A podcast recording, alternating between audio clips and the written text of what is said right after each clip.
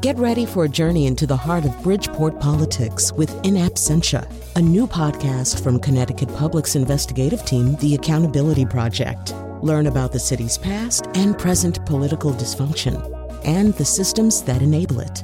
Tune in wherever you get your podcasts. Funding provided by Joe Zimmel and Valerie Friedman. As more loggers in the northern part of New England are switching to logging with big, heavy machines, what does it mean for those who are still doing the work by hand? You have to be just aware of everything in your environment. You, you have to feel, you have to feel what is going to happen. From the New England News Collaborative, this is next. We're going to go into the forest for a portrait of the logging life.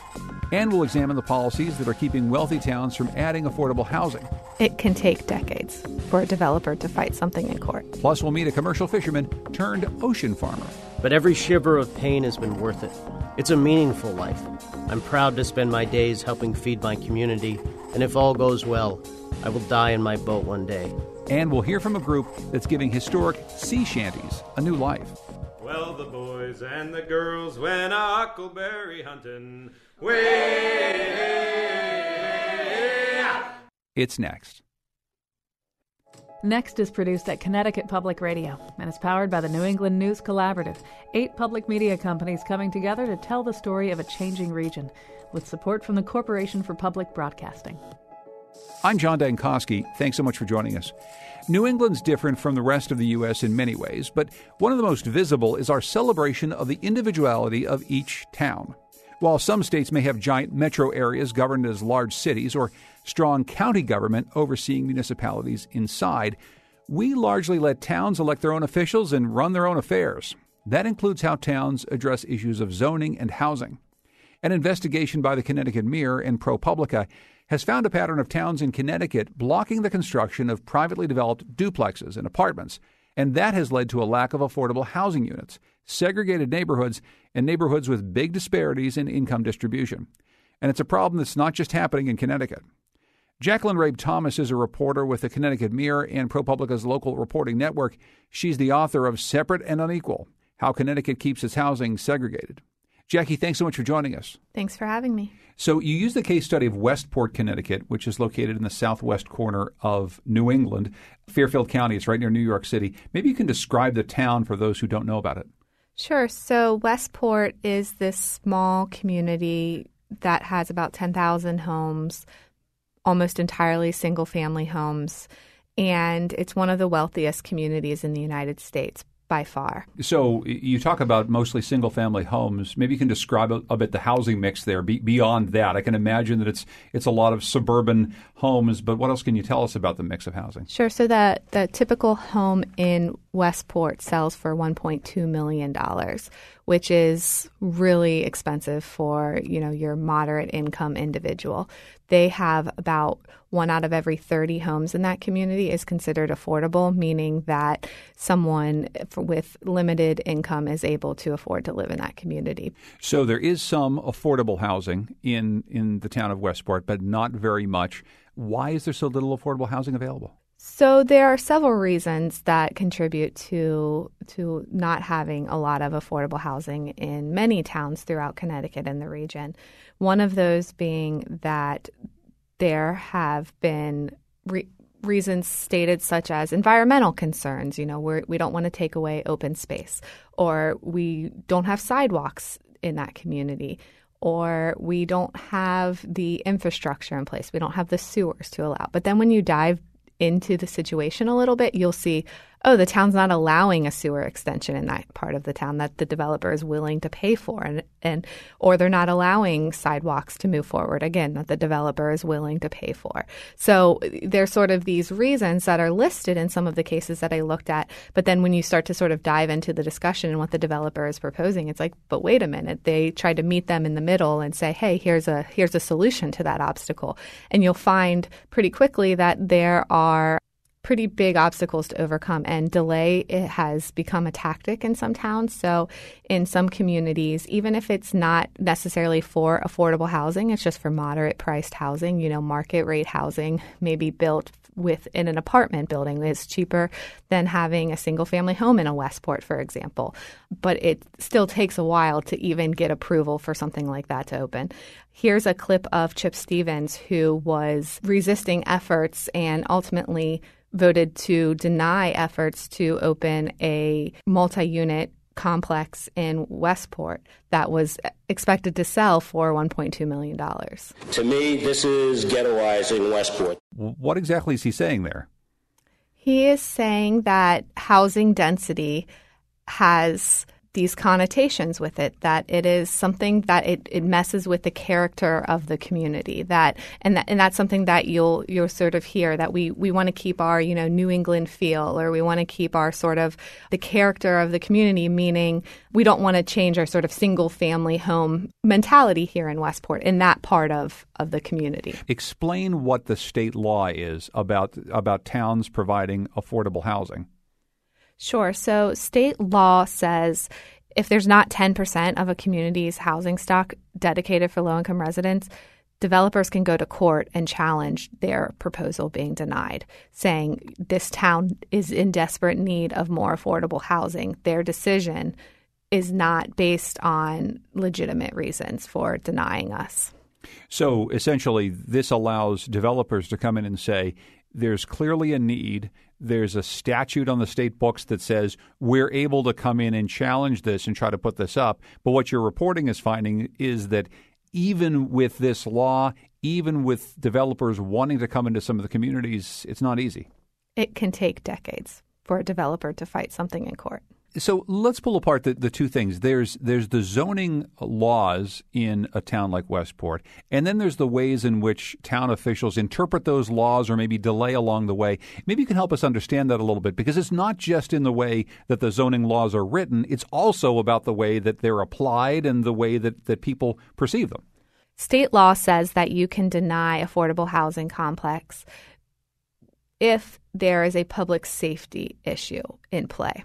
And so what will happen is developers will be asked to come up with traffic studies and then another traffic study or you know the, all these sort of things that cost money and time to have experts come up with you know different traffic studies. Okay well what about on what if you do the exit on this side or do you know one unit uh, one one unit less than what you were initially proposing? So like all these things that costs money, which is you know when you're not opening and you're paying taxes on the land and it costs a lot of money. So what it what it's doing is it's sending a message to developers that hey it's going to take 4 or 5 years to break ground in Westport you know, one developer that I spoke with, it actually took him, he's been, it, it's actually, it still hasn't been approved. He's going on 14 years now.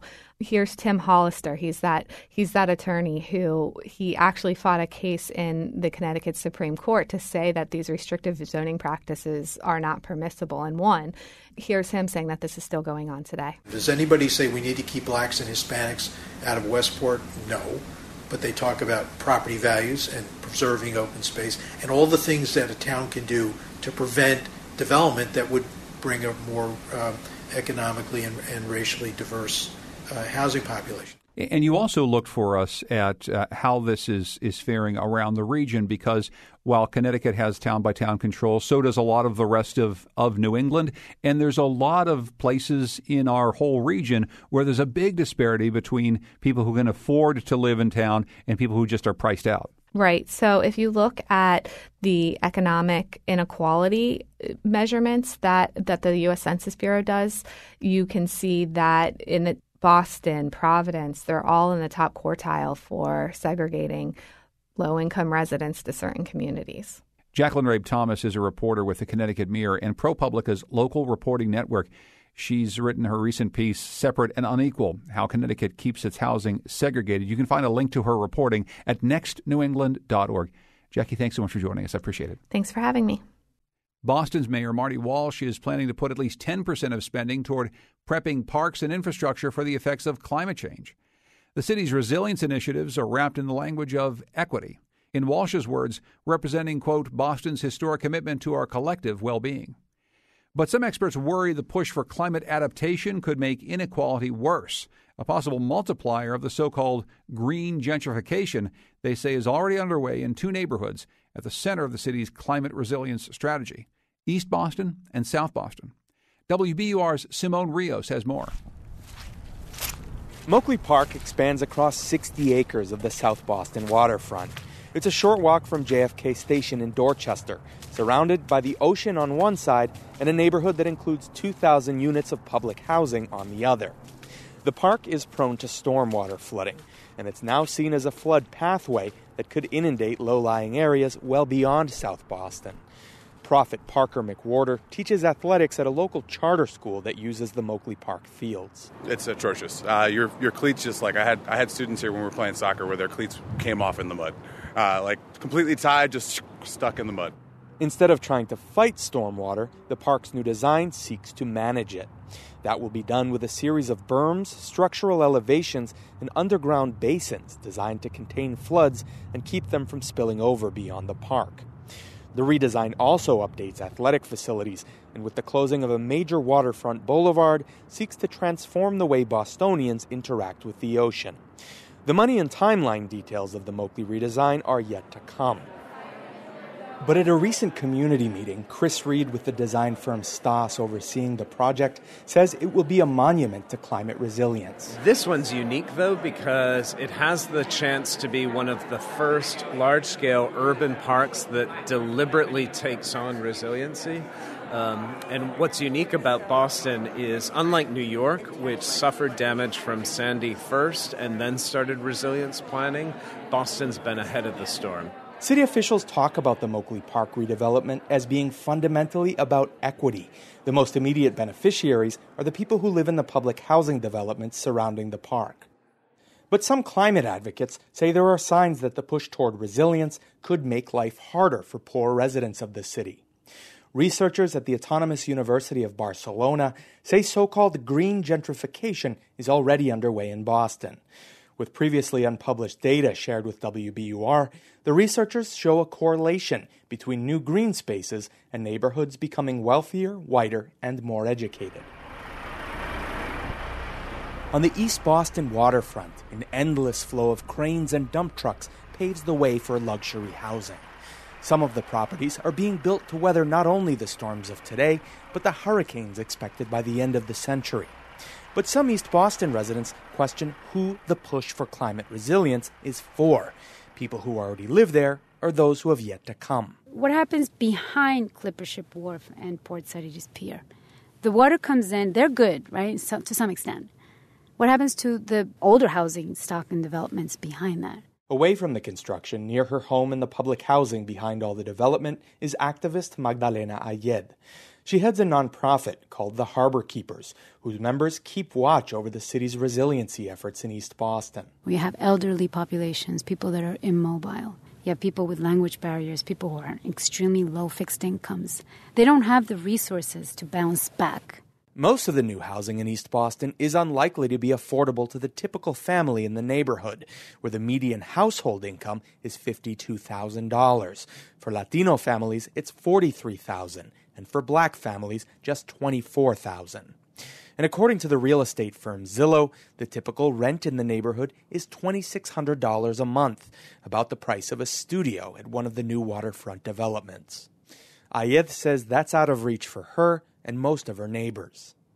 The city estimates that in 50 years, nearly half of East Boston could see flooding during a major storm.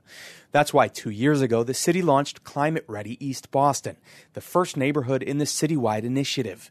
A consultant studied vulnerabilities and drew up a resiliency plan, which so far has resulted in a deployable flood barrier, according to city data. But Boston's resilience work is only beginning, and Ayed sees a way to right the ship. She says a coming adaptation boom could be the chance to make Boston a more equal city, but only, she says, if it's done right. You remember the Etch a Sketch, right? You could just erase it all and start all over. This is the opportunity of the century. Why don't we use this opportunity of building resiliency to kind of level the playing field? And that's what we're trying to do. But how does one gauge whether that's being achieved? Atyia Martin, Boston's first and former chief resilience officer, says there's a framework for measuring equity in city planning. Whether or not communities feel that they were actually included in the process and they're actually benefiting, right? That's the ultimate metric. But if people fundamentally don't feel like their voice was heard, don't feel like they benefited financially, did we actually um, build resilience in the community? Martin says the first test is whether the city engages neighbors in deciding how to spend money in their neighborhoods. The second test is outcomes. Who built up their wealth off of the investments made? And so, if the communities who are usually left out are still left out, that's an equity failure.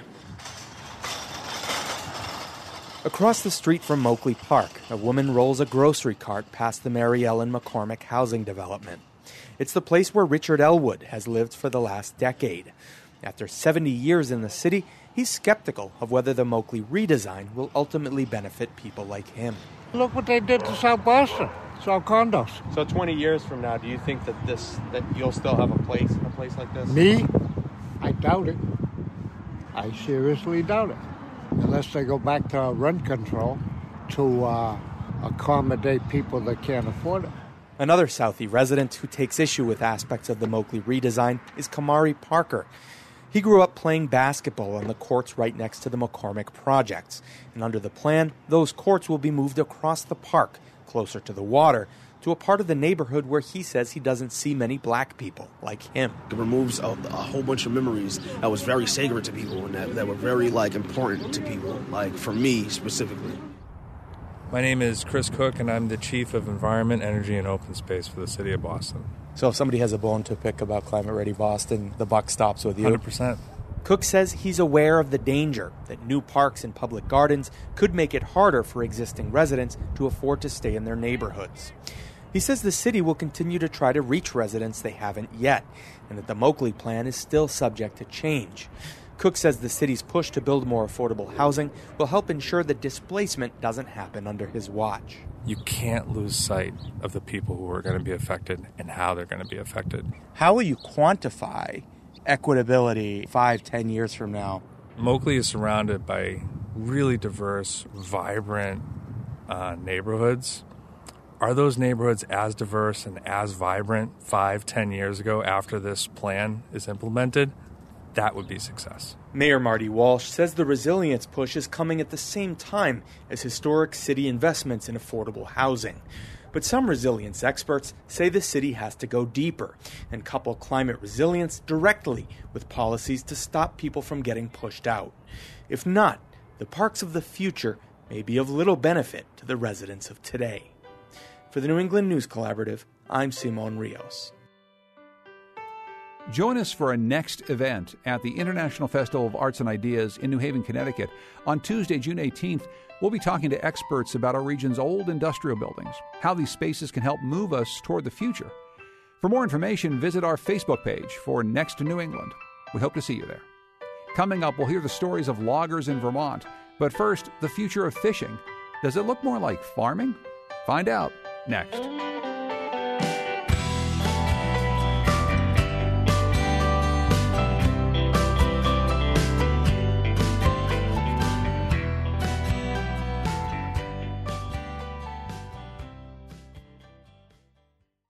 Next is made possible in part by our founding supporters who believe in the power of collaborative news coverage, including the Common Sense Fund, supporting the New England News Collaborative and its coverage of climate change and the evolving clean energy economy. Support also comes from Douglas Stone and Mary Schwab Stone through the Smart Family Foundation of New York. I'm a restorative ocean farmer. It's a trade both old and new, a job rooted in thousands of years of history, dating back to Roman times. I used to be a commercial fisherman chasing your dinner on the high seas for a living, but now I farm 20 acres of saltwater, growing a mix of sea greens and shellfish. I've paid my debt to the sea.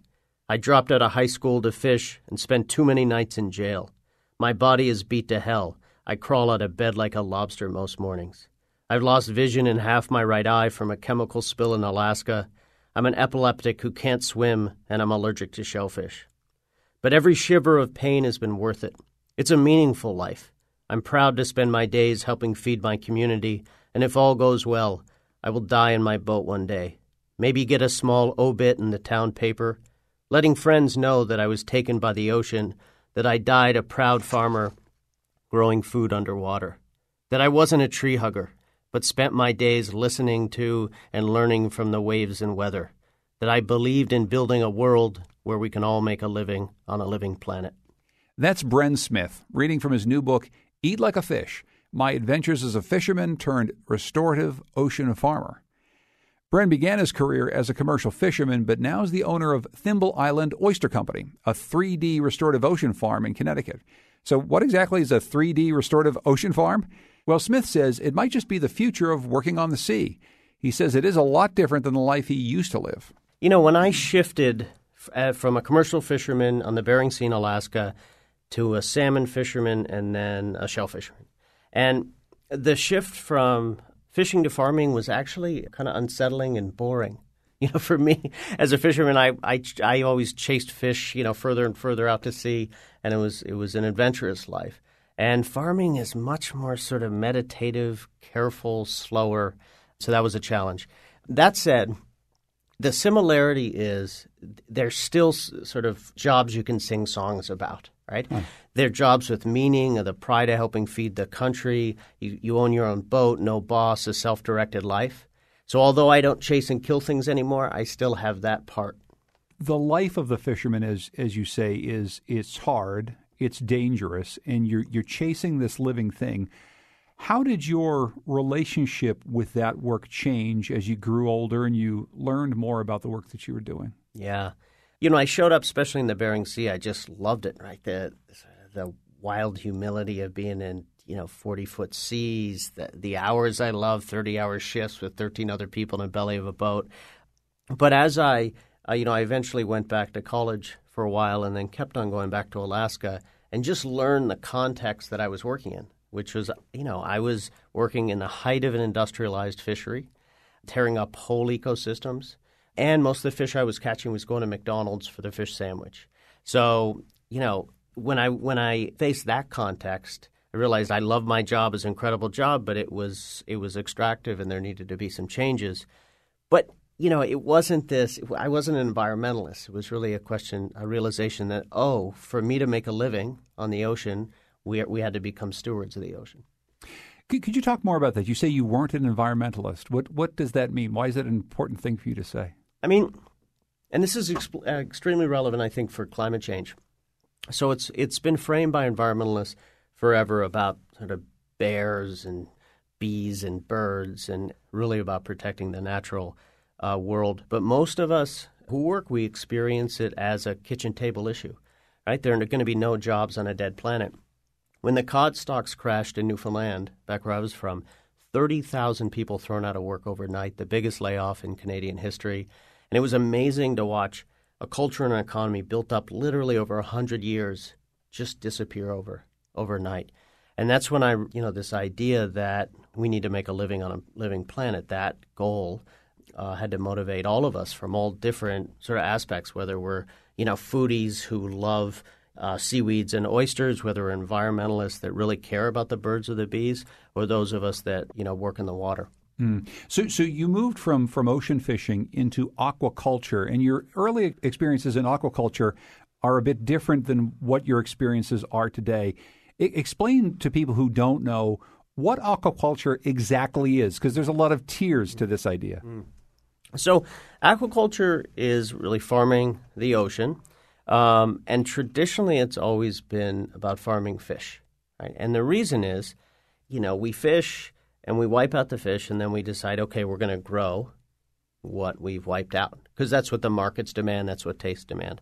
So it's traditionally been about growing, you know, salmon, tunas, things like that. That's what people like to eat. Yeah, exactly what I found when I arrived on the salmon farms, because that was supposed to be the great hope, right? In, in jobs for uh, fishermen, we're going to feed the planet, all this sort of stuff. Instead, it did exactly what land based industrial farming did, but in the sea, right? Monoculture, using antibiotics, pesticides, polluting local waterways. I mean, really growing neither fish nor food. Iowa pig farms at sea. So instead of looking at the ocean as this u- unique agricultural space and asking the ocean, okay, what do you want us to grow? Um, we just grew around existing wild tastes, and I think that was a mistake. So after I left the salmon farms, I didn't know what I'd end up doing, But that was a journey of really asking the ocean, okay, what makes sense? And as you ask the, the ocean that question, going from there, what, what was the ocean telling you? What, what were you learning about what the ocean wants humans to grow? You know, I ended up here in Long Island Sound. It's sort of this full circle of my my family. I, I, I never expected it. Um, lived in an Airstream trailer in Guilford for it was supposed to be uh, about six months. It ended up being uh, seven years, which uh, the first six months were great, by the way. I, and so I, I started with oysters, and I was a terrible farmer. I ran a death camp, right, killing millions of oysters cause, just because I didn't know how to farm. But what oysters taught me was that if you grow things that don't want to swim away and you don't have to feed, it's a game changer. Mm. So, because we have all these species that can grow just with nutrients that are in the water that we have too much of too much nitrogen, too much carbon, too much phosphorus and grow with sunlight, it becomes really a simple, elegant, and quite honestly, cheap way to grow food. When you talk about something like oysters, the the market for oysters has changed even over our lifetimes. They used to be something that people ate as food, and then it became a bit of a delicacy, and then they were off menus as people ate whatever salmon was coming from the grocery store.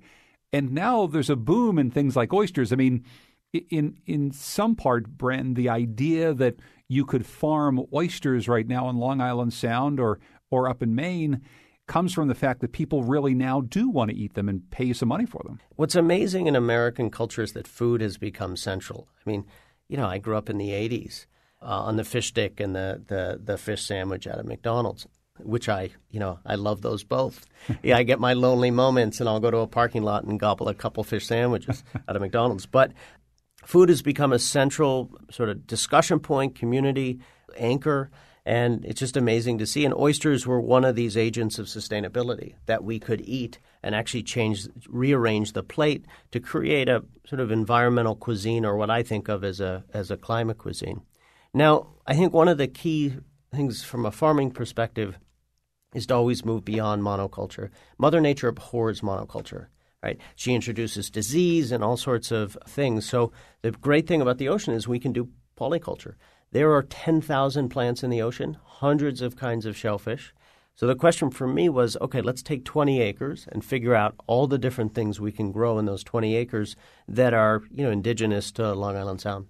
So so what does that look like? Maybe you can describe for our listeners what 20 acres of a polyculture in the ocean looks like. What's in there? Yeah, so we call it restorative ocean farming. And imagine an underwater garden where you've got anchors down the bottom and then just buoys up to the surface, and and then horizontal lines about eight feet below the surface. And from there, we grow our kelp vertically downwards. We attach mussels in something we call mussel socks, scallops and lantern nets. And in my farm, I've got oyster cages on sitting on the sea floor, and then clams down. Uh, in the mud. And this sea basket approach of growing year round different species, it diversifies risk for the farmer. But the interesting thing is because it's all underwater and all it is is just rope scaffolding. That's really cheap. You just need like 20, 30 grand to, to, to start and, and get up and uh, get up and going. But it also has a really low aesthetic impact. So you can boat, fish, swim over the farm. Some of the best fishing the whole area. I'm in the Thimble Islands is right on my right on my site and has a low aesthetic impact. And this is really important, right? Our oceans are these beautiful, pristine places. And instead of massive fish pens, uh, we can have these aesthetically low impact farms. Is this something that can be done at a greater scale than what you're doing yourself? And if you begin to take it to a larger scale, is there a worry that we get back into the large scale kind of factory farming that you talk about either in the aquaculture you used to work in or in pig farms in the Midwest? That's exactly the core question, and it kind of keeps me up at night because we've had huge amount of success. What I did was I founded Greenwave, which is a, a nonprofit based right in New Haven, and we're training the next generation of ocean farmers. And we're working in Alaska, California, Pacific Northwest, New York. We just put our first farms in, and of course, um, throughout southern uh, New England. And we have requests to start farms in every coastal state in North America, 20 countries around the world. There's like a tsunami of, of interest. And so one of the questions we've had at Greenwave is what does scale look like? Because, In the era of climate change, every solution we come up with, we have to ask, is it scalable? Right? We've got 30 years to address the food crisis, the climate crisis, things like that. So, according to the World Bank, if you were to take less than 5% of U.S. waters, you could grow the equivalent protein of 3 trillion cheeseburgers and soak up 120 million tons of carbon, right? So we can really scale this, but does that look like thousand acre farms? Out at sea are these sort of banana plantations. And for us, it's no. What it looks like is a green wave reef where we have networks of 50 farms all 20 to you know 30 acres or so, a seafood hub and a hatchery in a disadvantaged neighborhood like Fairhaven, a neighborhood in Connecticut, and then a ring of entrepreneurs. And then you replicate that reef up and down the coast. So you scale through networked production. There's a huge community benefit because these are lots of small businesses rather than one vertical. I've got a section on the principles of uh, restorative ocean agriculture in the book where I'm trying to lay out okay, what is a new economy look like? Because, listen, the ocean is a blank slate. And that's exciting because we can take all these lessons from industrial aquaculture, all these lessons from agriculture, and move out in the ocean and sort of do food right. Build something from the bottom up that makes sure that beginning farmers have access to land and make sure that social justice is woven into the DNA of this economy to make sure that the benefits don't go to the top but go to benefit everybody in the community. Bren Smith is the owner of Thimble Island Oyster Company. It's an ocean farm in Connecticut. He's the author of a new book called Eat Like a Fish My Adventures as a Fisherman Turned Restorative Ocean Farmer. Bren, thanks so much for joining us. I thanks it. so much. Total honor. We were struck by this line from Bren's book about fishermen. There are no songs about hedge fund managers or lawyers. There are hundreds about us. Now, those songs come in many styles, including the sea shanty, once the soundtrack of the golden age of sail. The shanty has gone the way of other traditional work songs, relegated to folk festivals, history museums, and a few tourist schooners. But in mid coast Maine, shanties that have sat in the archives for nearly a hundred years are getting a new life and being put back to work on Penobscot Bay. From Maine Public Radio, Ari Snider has more. The chorus goes like this. Way, try it. Way, At a private home in Northport, Bennett Konesni is teaching a sea shanty to a group of about 10 singers. Well, the boys and the girls went huckleberry hunting. Way, well, the boys and the Konesni is a musician and farmer from Belfast and the founder of the Work Song Community Chorus. Its mission, he says, is to bring work songs of all kinds out of the archives and back into use on the farm, on the water, or by the woodpile. In recent years, Konesni has focused on reviving maritime work songs, better known as sea shanties, or simply shanties. Well, at the root of sea shanties is the call and response format. It might be a direct call and response where they just sing exactly what the shantyman sang, or it could be something slightly different. Tell me what would you give for your fine leg of mutton? Oh. What would you give for your fine leg? Konesni was introduced to shanties as a teenager while working on schooners. This is where he learned that specific shanties match the rhythm of different tasks. For example, he says he discovered that raising the anchor with a hand cranked machine called a windlass creates a slow and steady beat that gave a structure to the song. And you create a rhythm, it's like chung, chung, chung. So we might sing a song like, Oh, Cape Cod girls don't use no combs. Heave away, haul away. They comb their hair with the codfish bones, and we're bound away for Australia. Traditionally, these songs were led by a shantyman, usually a member of the crew, and they'd only be sung while working. They felt it was wrong and even bad luck to sing a shanty when you weren't working. Stephen Sanfilippo of Pembroke and his wife, Susan, are part of a small but passionate community of sea music experts. He says shanties helped sailors do their work, but also gave them cover to openly complain about and even to make fun of the ship's captain and officers. It's subversive. They sing out at their work and they very often in a shanty in a way that they couldn't in speech are highly critical. One not so subtle example of this subversion can be found in the song called From New York Harbor, where one verse jokes about throwing the captain overboard as shark food. The shanty tradition had its heyday during the mid to late 1800s, when global trade relied on huge wooden sailing ships, many of which were built in Maine. Cipperly Good, a curator at the Penobscot Marine Museum in Searsport, says Maine also supplied a lot of the manpower to sail those ships. I like to think of of the Maine captains and crews. They were like the tractor trailer drivers of today. This period, before the advent of steamships, is known as the Golden Age of Sail. It's that romantic version of sailing around Cape Horn, um, sailing to China. Those of us alive today who wish we were back then. it's the Golden Age. One Searsport resident who did live through the Golden Age of Sail was Joanna Colcord. Colcord was actually born at sea in 1882 on her father's ship during a voyage from New York to Japan. She spent the first 18 years of her life at sea and went on to found the Penobscot Marine Museum with her brother. Joanna helped capture what life was like at sea, and she was able to write it down in books and articles. She captured the sea shanties. Today, Colcord's shanty book is an important source of primary material for Bennett Konesni's work song chorus.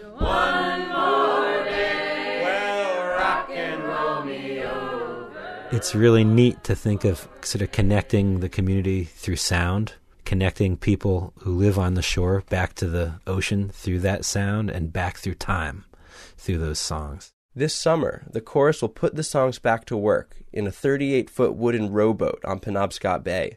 For the shanties once heard from Searsport to Singapore, it's a small but vocal comeback.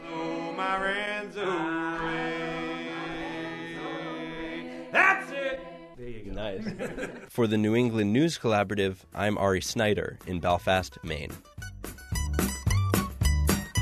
Coming up, the Vermont loggers who still do their work by hand. It's next.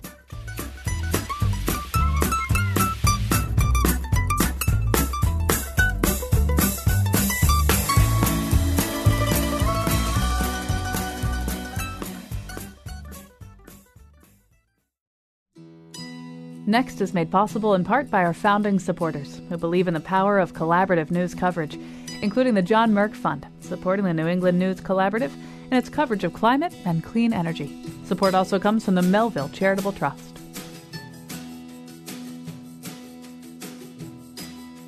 One of the big changes in the culture and economy of the northern forest has been the transition from small scale logging to mechanized logging using big, heavy machinery. Audio producer Erica Heilman went in search of the loggers who are still doing it the old fashioned way cutting down trees with chainsaws, attaching the logs to cables, and dragging them out using what's called a skidder. In her journey through the woods of northeastern Vermont and adjoining New Hampshire, Erica discovered what makes these loggers different and learns about the intimate relationship between a forested region and the people who work there. Here's the story. I've lost friends, yes. Yeah. Lost uh, Danny Champagne. He got killed, killed in the woods, pinned, I believe. He was young. Too bad. Eh, why do you do this job? I guess I'm doing it because it's what I know how to do, basically. Yeah. That's David Ranclose. He's a logger in Colebrook, New Hampshire, up near Vermont's Northeast Kingdom. And his primary tools are a truck, a chainsaw, and a cable skidder. Mostly he works in the woods alone. Up until about 30 years ago, logging up in what was called the Champion Lands in the Northeast Kingdom was done with a chainsaw and skidder. Teams of loggers cutting by hand, pulling trees out of the woods with cables. Then in the early 80s, mechanized came in, feller bunchers and grapplers, equipment that's much bigger, much safer, and 10 times faster than men with chainsaws. It's also a lot more comfortable. You can listen to the radio, you can turn up the heat. Now, almost all of that industrial land in the Great Northern Forest is logged this way, and a lot of cable skidding loggers up in that area have changed over to mechanized. But if you drive around in the kingdom, well, pretty much anywhere in rural Vermont and New Hampshire, you'll still see skidders parked in people's dooryards. You'll still see pickup trucks parked along the side of the road at turnoffs leading into the woods. You see these loggers working in smaller woodlots and residential woodlots, felling trees with chainsaws at 20 below, dragging cables through waist deep snow. It's dangerous work, and they're a resilient lot, and they prefer logging by hand. This story is about them. Welcome.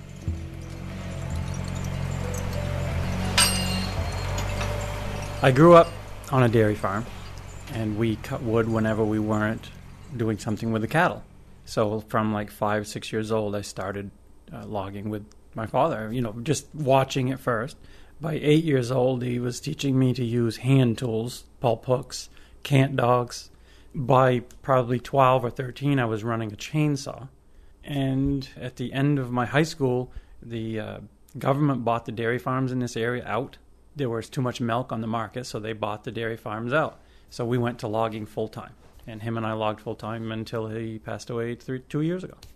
Some people, when they're growing up, they have like their heroes. You know, they want to be a fireman or they want it. Like my hero was like the lumberjack. You know, like reading books and like they're standing next to these huge trees. You know, with their their pants they're like chopped off and they were in the spike boots. I don't know. Like I was just so attracted to that, being that person.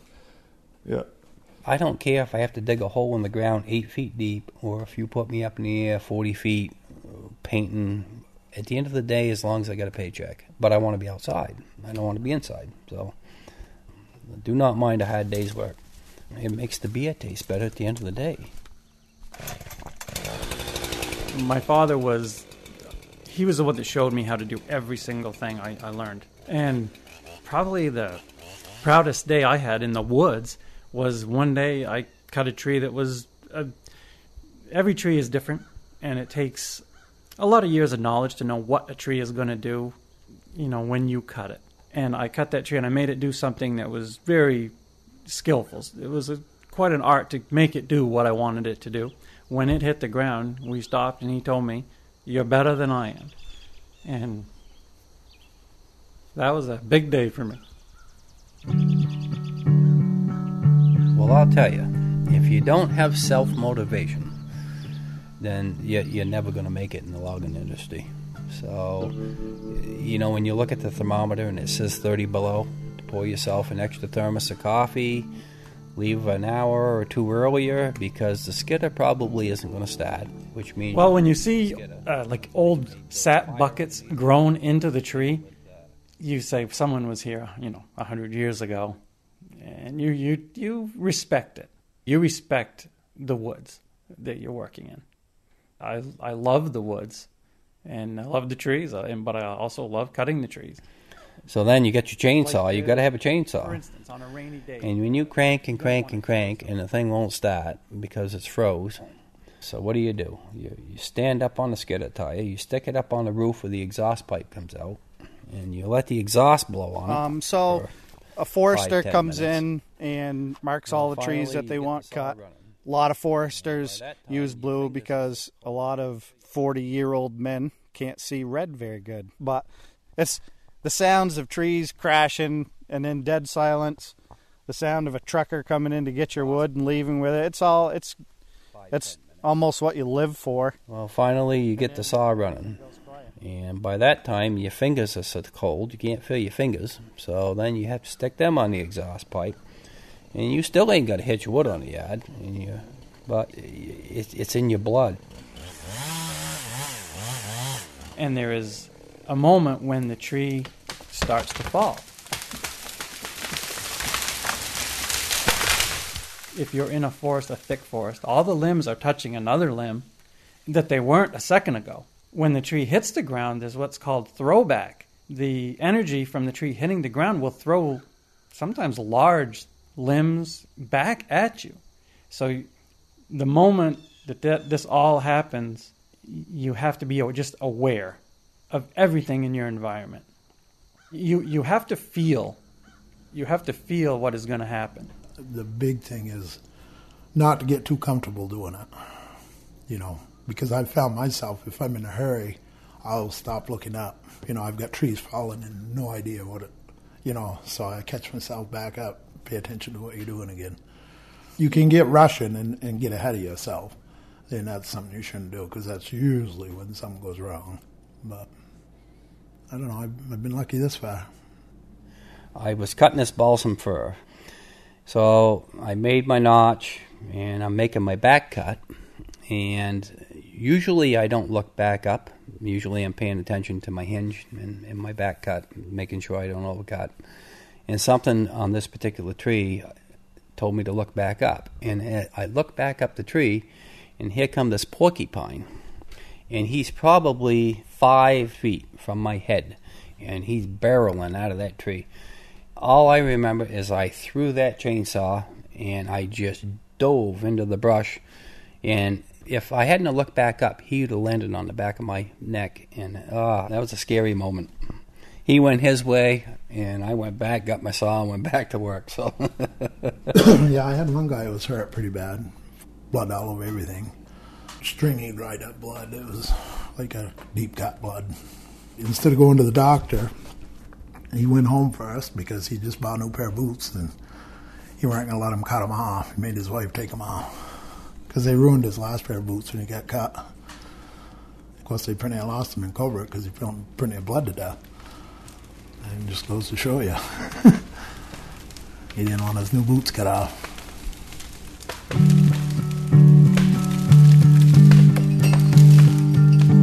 we always seem to be picked on the logger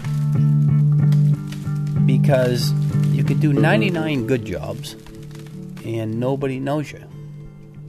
But you do that one bad job, everybody knows you. Them loggers, you know, oh, look at the mess they left over here. Look at, you know, look at that hillside gone. I often look at a stand that's been logged, say 15, 20 years ago, and I'll judge the logger.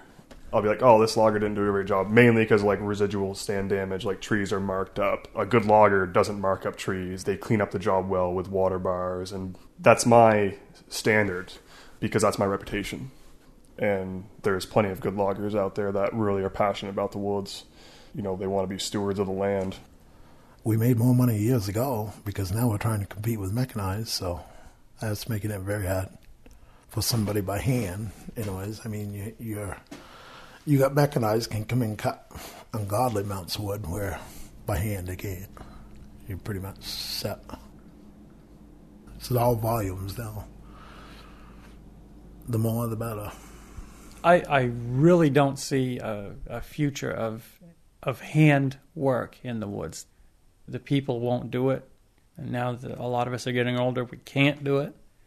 But a small landowner can't have these big operations come into their property. They just don't have the room. Just, they need a certain amount of money to be able to move all of their equipment onto your property and do this work. Whereas I can move in a very small time. If you can't afford to keep your land open, you're going to have to sell it. It's so the whole area is going to change because of losing a certain type of person. My neighbor needed a roof for his house. He asked me, "Can you come up and cut enough so I can put a roof on my house this fall?" I went cut enough so that he could pay for a roof. He can't go to the huge contractor down there and say, "Can you come cut me nine hundred dollars worth of wood?" You know, it's just impossible. That can't happen. So, the small person like me is a service that people need. Between logging and famine, what what would we have? There is nothing. Logging is the heart and soul of the North Country.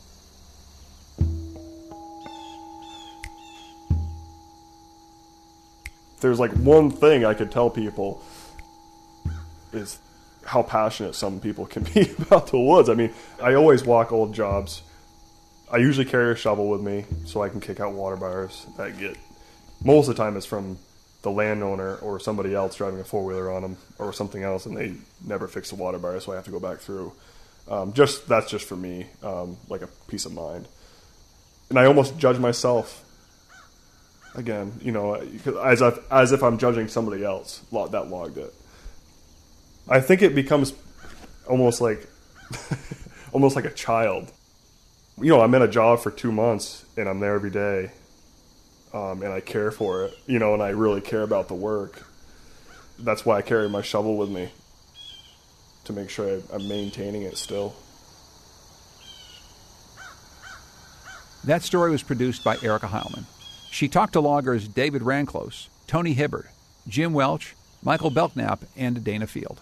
Music was by Vermont musician Brian Clark, and the podcast is part of the Resilient Forest series produced by Northern Woodlands and is supported by the Davis Conservation Foundation and the Larson Fund. Most of the loggers you heard are part of the landscape of the vast working forest of Vermont's Northeast Kingdom, the subject of a special report in the summer 2019 issue of Northern Woodlands magazine. You can find that reporting and more about the nonprofit at northernwoodlands.org. If you're looking for our podcast, you can find it wherever you get podcasts. Just search for Next New England. And if you like what you hear, please rate and review us. You can also follow Next on Facebook and Twitter at Next New England. The program is produced by Lily Tyson. Our digital producer is Carlos Mejia. The executive producer is Katie Tolarski. Music this week is by Todd Merrill. Goodnight Blue Moon, The Wolf Sisters, and Emma June.